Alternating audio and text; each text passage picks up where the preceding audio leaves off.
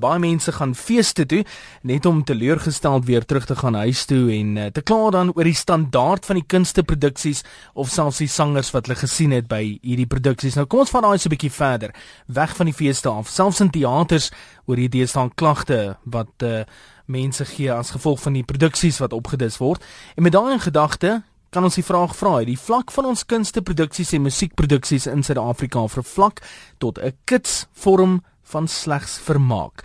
Is dit uh die werklike in diepte kunsproduksies en musiekproduksies wat besig is om te verdwyn om die sogenaamde worsmasjien te voer om mense na vertonings te lok. So dis ons vraag vandag, het die vlak van ons kunsteproduksies en ons musiekproduksies in Suid-Afrika vervlak. Kom ons kyk wat sê 'n paar boodskappe wat reeds deurgekom het. Jan vra wat het geword van die amateur teaterproduksies, mense wat geen ervaring het nie, maar wat tog briljante vertonings lewer as deel van 'n klein onbefondste produksie. Is dit nie waar die kwaliteit moet begin nie? Boesem dit in van jonk af en die vlak van kwaliteit sal deur die jare styg. Anoniem sê ja, ons bly in 'n kit samelewing. Ongelukkig het verhoogstukke en musiekkonserte ook daarin gedryf. As dit nie vlak en 'n rymelary is nie, is dit oor die koppe van die meeste mense. Daarom gaan vlak mense kyk na vlak produksies en dit verkoop. Kevin sê die mense wat hiervoor geblameer moet word, is die organiseerders wat niks anders as vlak gemors aan ons oplewer nie. Wat my verstand te bowe gaan is dat mense wel ge geld uithaal om hierdie te sien. Anoniem sê asseblief moenie so ernstig wees nie. Vermaak bly vermaak. Tian sê jy moet eers kyk wie speel 'n rol in die produksie of musiekproduksie voor jy gaan kyk. Uiteraard sal sekere produksies goed wees as daar groot naam kunstenaars optree met 'n goeie geskiedenis anders as onbekendes wat jy uh, nie van gister af ken nie. En Hendrik sê tegnologie moet die skuld dra. Dit is te maklik om uh, oor te gee aan 'n rekenaar of 'n TV voor jy teater toe gaan om nie eers te praat van die musiekproduksies nie. Kunstenaars of kunstenaars en hakkies maak mos deesdae CD in hulle agterkamer, gaan na 'n fees toe, dis die grootste gemors op en ons mense wat daai CD nog koop ook. Anoniem sê dis nie teater en musiek wat vervlak het nie, dis die mense wat daarna luister en dit bywoon wat vervlak het. Hoe vlakker en plat vloer, so meer ondersteuning gaan dit kry. As die ou vulgêr is op die verhoog, is dit mos skokkend en dan trek dit aandag. Charlotte in Pretoria, jy sê dis uh, as gevolg van swak taal dat die vervlakking in produksies intree. Ek laat my kinders nie eers toe en die woord en ek gaan hom noem alhoewel ek haat om dit eers te noem, bloody. Ja. Dit word self uh, op die radio genoem in hulle uh, uh, baie van die opvoerings in 'n neon vir nie in nie wat sy naam 'n uh, maandag aande. Hy is 'n groot een vir slegte taal. Ja. En dan hier kwart voor 3 in die uh, middag uh, wanneer ons na die storie wil luister, dan gebruik hulle woord partykeer. Ek sê my kinders hy hang se pak straat as hulle daardie woord gebruik. Maar val hengse nie in dieselfde kategorie as blerry nou nie. Jy val hengse as 'n woord nou nie in dieselfde kategorie as blerry nie. Hengse nie, nee, dit dit hengse is nie so so erg nie, maar daardie hmm. woorde, die uh, en dan gebruik hulle partykeer die Here se naam. Hmm. En dit is ons ek dis hoekom ons nie eens gaan kunstefees toe gaan nie want die tale is te swak. Maar kan mense almal nou onder dieselfde kam skeer en sê dis al die teksskrywers wat uh wat so fouteer as dit kom by taal? Nee, ek sal nie sê almal nie, maar uh, da, uh, die meeste van hulle want 'n vloekwoord is uh, word idees daar sommer so algemeen gebruik en rondgegooi. Ja, dis uh, wat kyk wat dis wat een van die eposse gesê het as 'n ou vulgêr is op die verhoog is dit mos skokkend en dit trek aandag en um, dan voeg hy daarby ek ek haal hom nou aan hierso hoe vlakker en plat hoe meer plat vloer so meer ondersteuning gaan dit kry. Ja, hulle moet oordentlike taal gebruik. Al is dit platvoettaal en dit maar nie mm -hmm. maar nie lelike woorde nie. Alsai, Charlotte, baie dankie vir jou oproep. Waardeer. Mooi gaan. Ons gaan na Hendrik in Natal toe. Goeiemôre. Middag Etienne. Jy sê jy was 'n musikant gewees. Man ja, so 'n paar honderd jaar gelede. maar in elk geval, in my opinie deesdae is alles het verswak. Mhm. Mm Net af en toe kry jy 'n produksie wat die moeite werd is om na toe te gaan en rolprente. Is ook net af en toe kry jy iets wat die moeite werd is om na te gaan. Die goed wat hulle deesdae wat Hollywood deesdae vir jou opdis hmm. is absoluut rubbish. Ehm um, ek het uh, na die na daai een prent uh, wat hier in Suid-Afrika gemaak het, 'n uh, eh, Willie Esterhazy van se trein. Ja. Dit het ek verskriklik geniet. Of die ouetjie nou uh, of hy nou so 'n bietjie hier en daar 'n kragwoordjie gebruik het, dit is die karakter wat hy gespeel het en dit is vir my aanvaarbaar. Ja. Maar ek het daai daai daai prent verskriklik geniet. Ek sit natuurlik nou wag in groot spanning vir die die die die die latest print wat hulle wat hulle nou gaan uitbring Exodus. Mhm. Mm Exodus. Maar dit sal obviously in Engels wees. Ek het nou die dag ehm um, Noah gaan kyk Noah. Ja. En dit was die grootste rubbish waar daai ou die Bybels in die hande gekry het en al daai rubbish gelees het wat hy nou in daai prent ingebring het is vir my absoluut verregaand. Ja. Hoorie ek ek het twee goeters wat ek gou wil aanraak met jou. Ek sien op die SMS lyn ehm um, nou dat jy praat van van Faanse trein, iemand vra juis hierso wat het geword van die kwaliteit van goed soos Paljas uh destyds. Well, Paljas was ook baie oulik. Ja. Um, ek ek jy weet daar is van ons kunstenaars en en van ons ja, ons ons komediante wat in my ehm um, opinie um, van wêreldklas is en dien nie beter nie. Dink jy ons probeer te Afri-Amerikaans raak? Uh, wel, wil jy nou reg weet, moet nou vraag antwoord. Hoe hoe Ramstein nee, alles wat in ja. wat in Amerika uitkom is is is, is gemors. Die Here weet hoekom ons hulle moet moet, gaan staan in, in naap. Ja. Nou nie laat ek iets teen die Amerikaners sê nie, maar ek Hey jong, dis 'n ander klomp daai. Ja. Hier was 'n e-pos gewees. Ek soek hom nou hierso op die skerm voor my ehm um, wat gepraat het oor Koos Du Plessis. Nou, jy sê jy's 'n musikant gewees.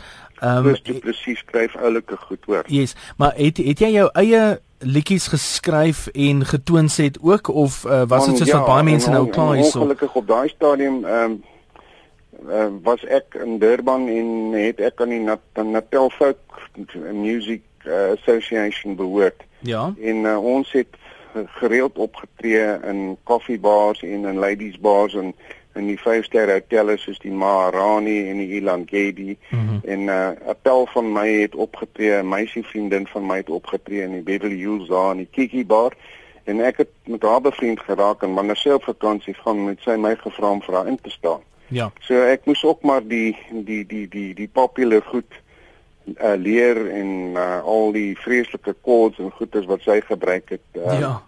Maar chords is drukke. Ehm um, moes ek ook maar leer maar eers laat jong ek wil nou regtig nie snaaks wees nie maar party van ons Afrikaanse moderne goed is dan regtig die grootste mm. rubbish.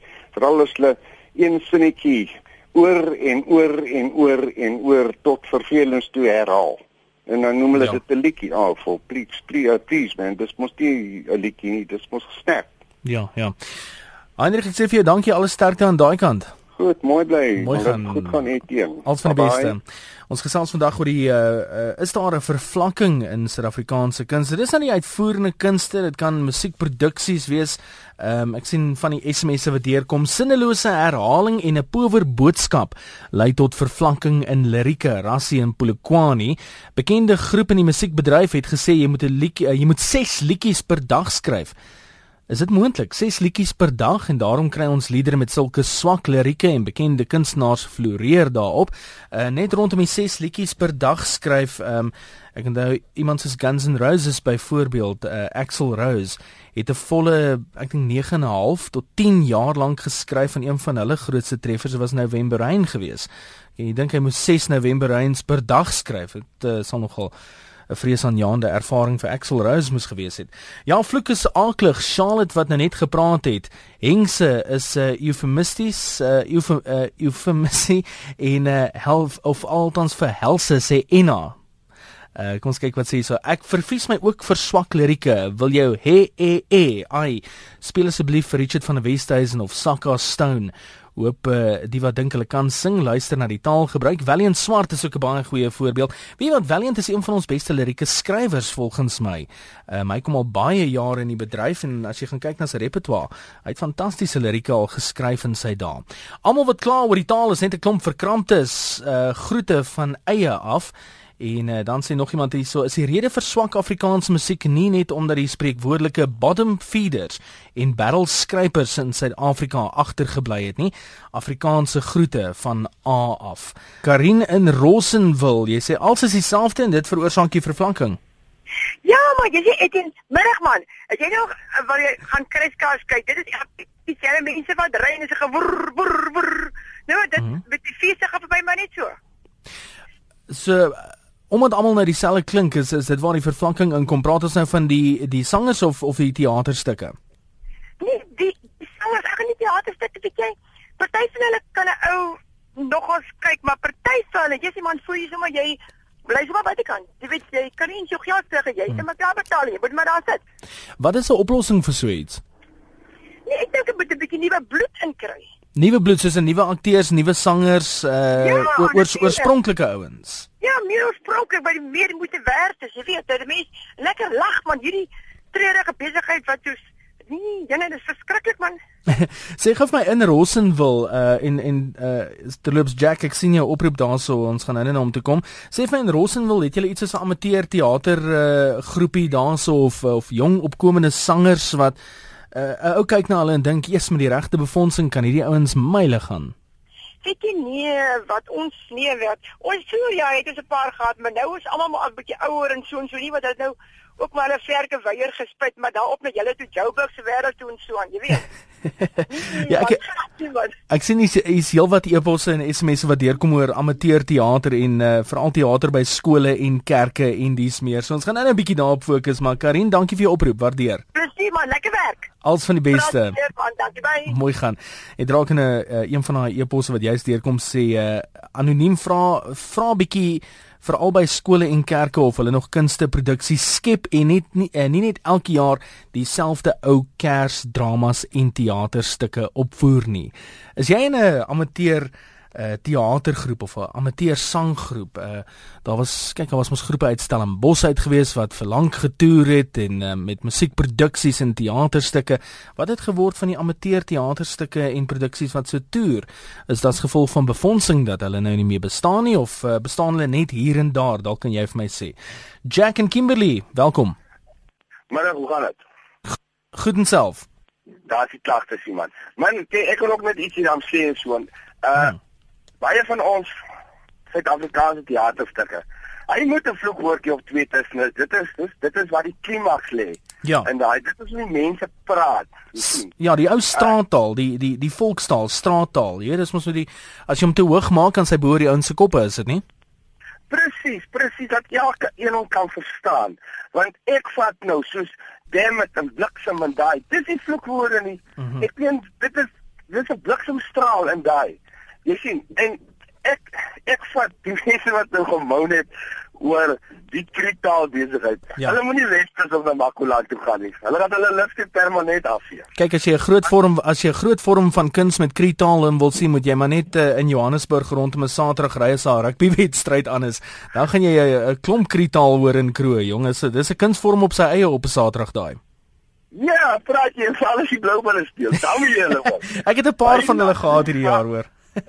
maar hoorie uh, iemand skryf nou juist hier ons praat nou van die van die taalgebruik en volksmond en al die van dinge. Hy sê 'n Ja. uh, persoon wat gaan kyk en dis 'n anoniem hierdie. Hy sê 'n persoon wat gaan kyk moet tog kan identifiseer met 'n karakter.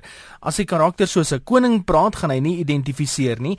As hy soos 'n elke dag paycheck ou praat, dan gaan hy hom verstaan.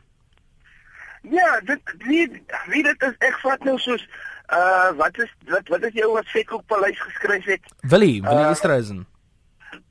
Laat hy nou hier praat en hy stap in die straat of hy doen dit at uh 'n opvoering en hy sê Hmm. ag my magtig mense, weet dit is mos nou nie goed nie. Dit pas nie by hom nie. Ja, ja. ek wil sê dit dit pas hom. Hy moet sê man, kyk hier man, ek skop so by die hond se gat en kry klaar. Dit Ek- dit pas by hom. Ja, so so jy sê sê Willie hulle het daai daai perfekte resep van kom ons praat uit die volksmond uit. Presies net so. Nou sê Presies. Jack, ek sê vir jou dankie. Ons sien vir julle volgende jaar in Kimberley met daai eh, met die Gariepfees daar. Daar sê, daar sê, nee wat, nee wat, as jy hier toe kom, maak ons 'n grappie. Nee. 'n 'n lekker grappie en as daar rugby is, dan maak ons 'n kunsvorm van hom. Net so, net so. Dankie Jack, al van die beste. Wat toe? Ja, ja. Mooi gaan. Uh 0891104553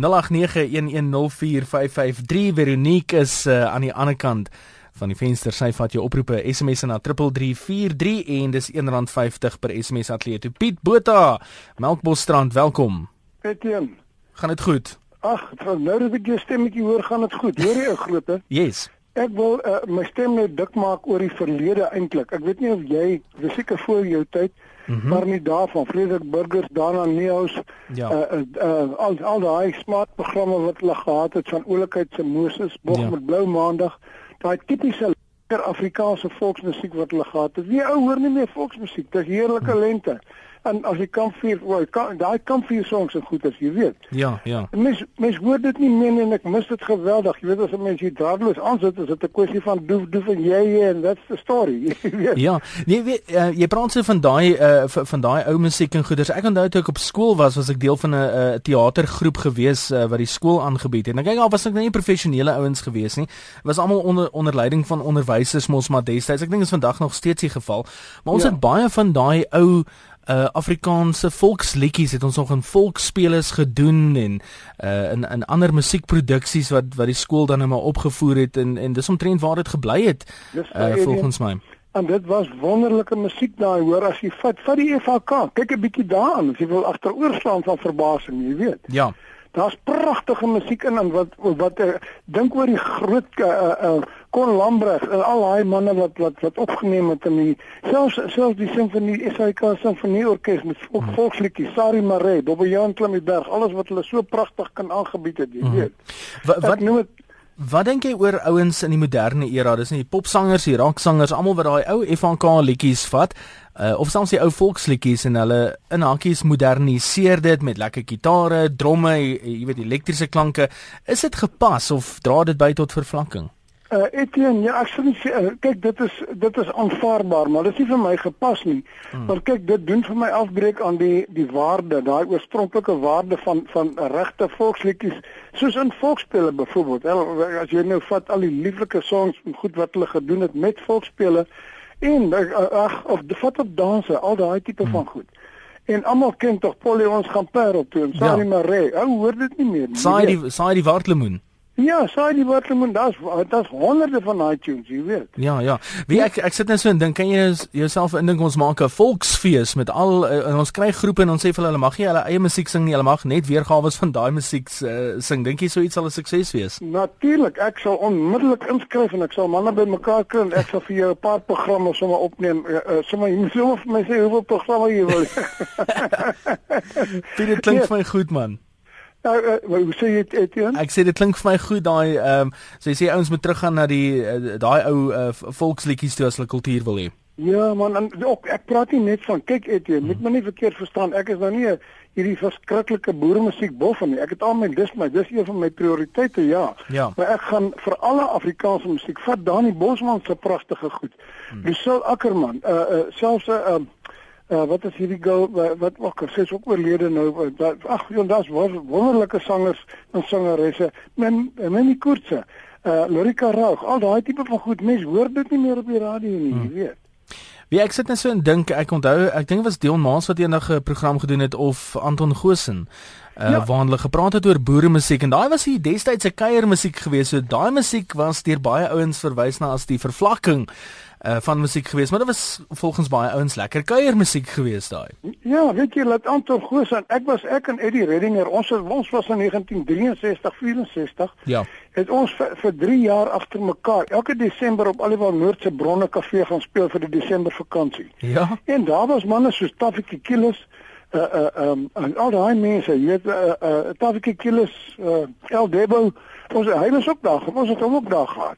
Ja. Paul Robinson, uh, nie Paul Robinson nie, wat was die ander? Daar was 'n hele klare rits musikante wat ons gehad het en pragtige 'n uh, groot verskeidenheid ook. Dit was nie net boere musiek of net sakkie sakkie of of, of daai tipe van goed nie. Dit was 'n ja. heerlike heerlike verskeidenheid en almal het saam gesing en saam gedans. Goed.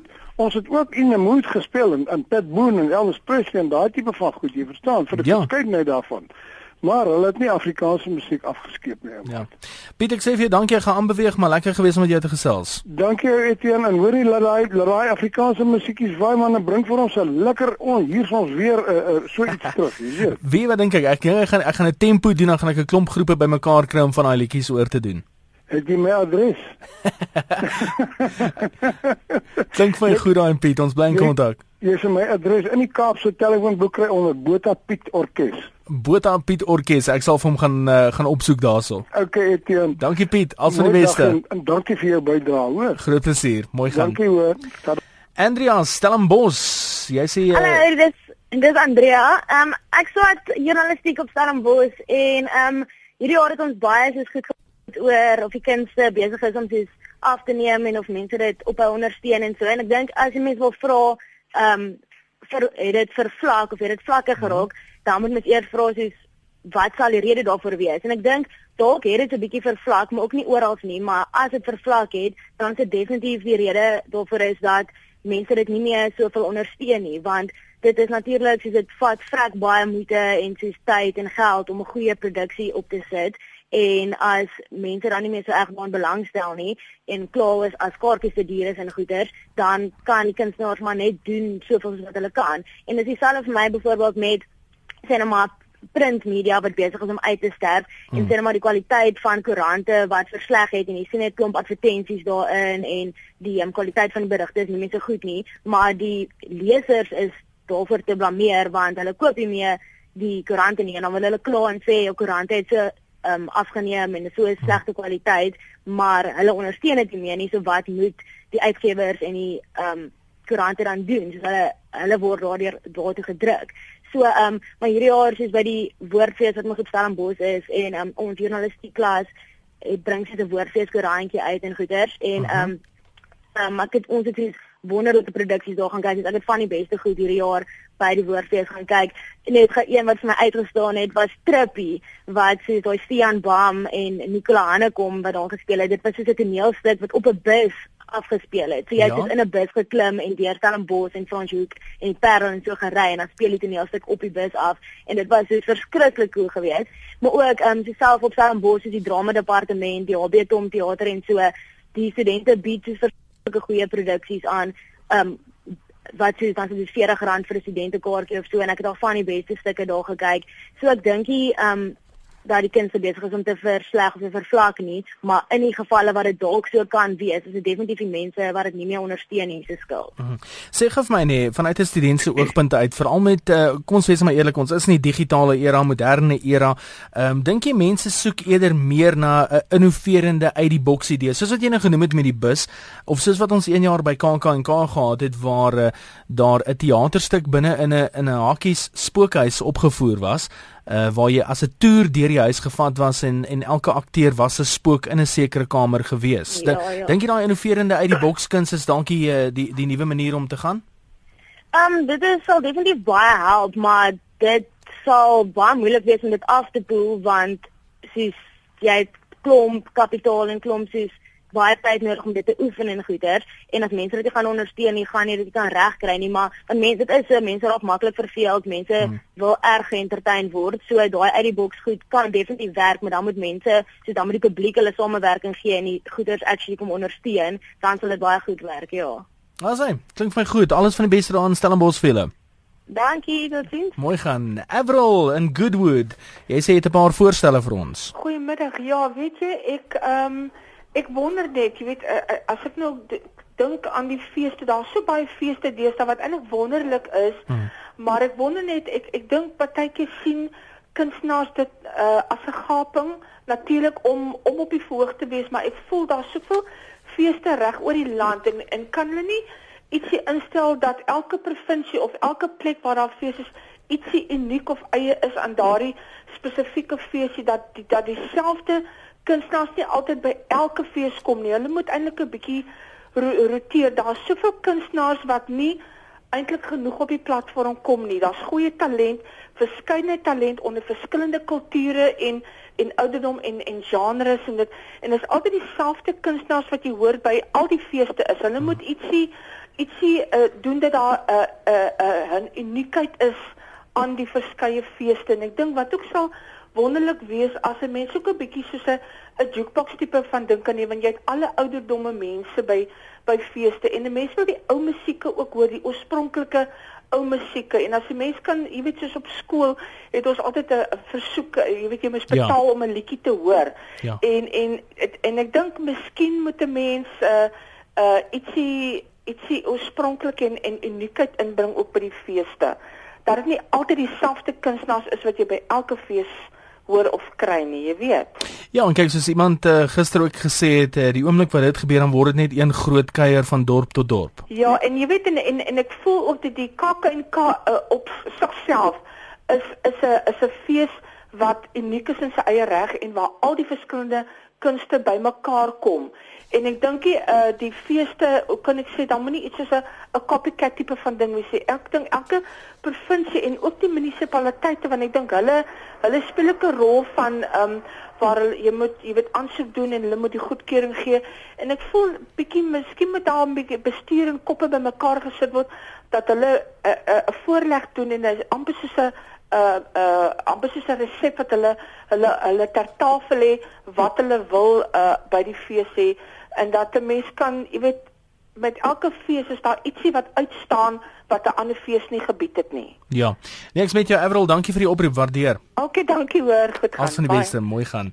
Ons kyk gou wat uh, skryf 'n paar mense. Ek's 'n Afrikaanse komediant. Ek vloek in my shows, maar sien dit nie as vloek nie. Ek sien dit meer as kragwoorde. Elke tweede woord is ook nie 'n vloekwoord nie. Ek gebruik dit reg. Dit kom van Brent af. Ehm um, ek het 'n ding oor die woordjie song wat feitelik elke SA sanger pleeg. Op vertonings word dit voor die voet gesê die volgende sang wat ek gaan sing is en dan uh, kolletjie kolletjie kolletjie broer my of bloed my vriend my familie vat my arm stewig vas om te keer dat ek opstyg as dit gepleeg word groete van Rita uit Hartenbos uh, Hartenbos uit baie dankie Rita vir daai uh, SMS. Tiener toneel in die Wes-Kaap is gesond en lewendig. Durbanville Hoërskool se pype voorbeeld uh, vir die bevordering van kultuur en kuns. Mariana Burger, trotse oud ouer van Durbanville Hoërskool.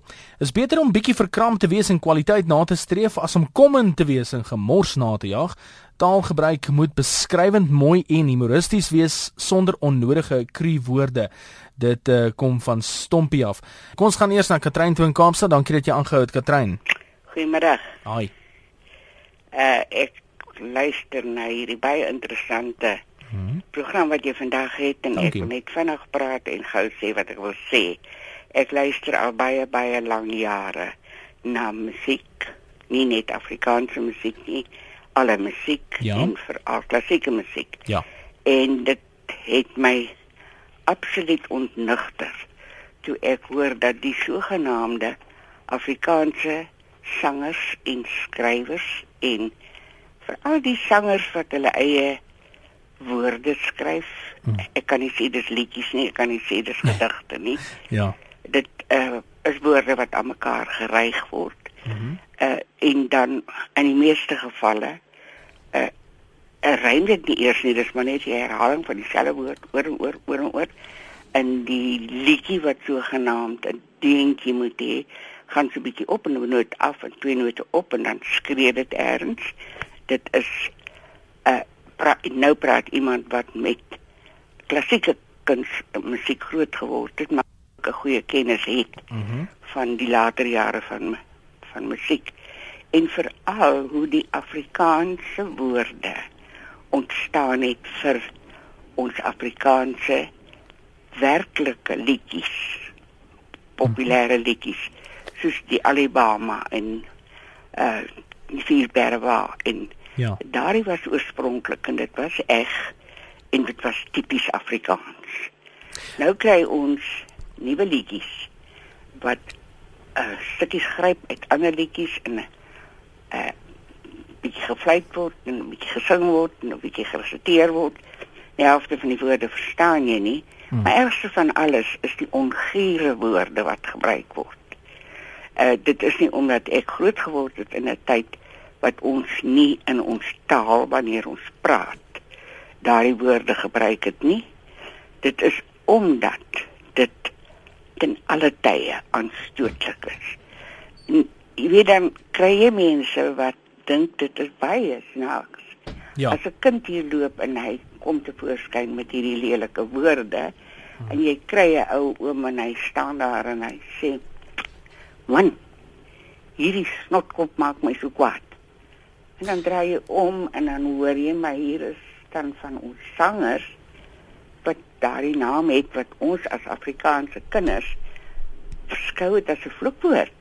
Ja, kyk net net net, net om daar in te val nou ook, uh, dit gaan altyd my verstand te bowe dat uh, die oomblik as iemand gaan kyk na uitvoerende kunste en daar's 'n vloekwoord op die verhoog dan lag hulle of hulle vat dit as deel van die uh as deel van die produksie. Die oomblik wat iemand anders dit wel sê, dan jy weet dan is dit die grootste ewel. Jy word verdoem na die graf toe, jy word verdoem na die hel toe en alles wat uh uh als wat warm is, maar um, tog is daai selfde persoon wat jou verdoem is geneig daartoe om dit as deel van 'n produksie dan te aanvaar. As die karakter. Mhm. Uh daardie vloekende persoon uitbeeld. Mm sal ek dit ook kan aanvaar as sien jy Langehoven byvoorbeeld in ag 'n opvoering soos ehm um, die onmoontlike tweeling, vat dit nou maar by simpel ene. Ja. As hy nou die ou oom daar gehad het en die ou oom het daai twee dogters.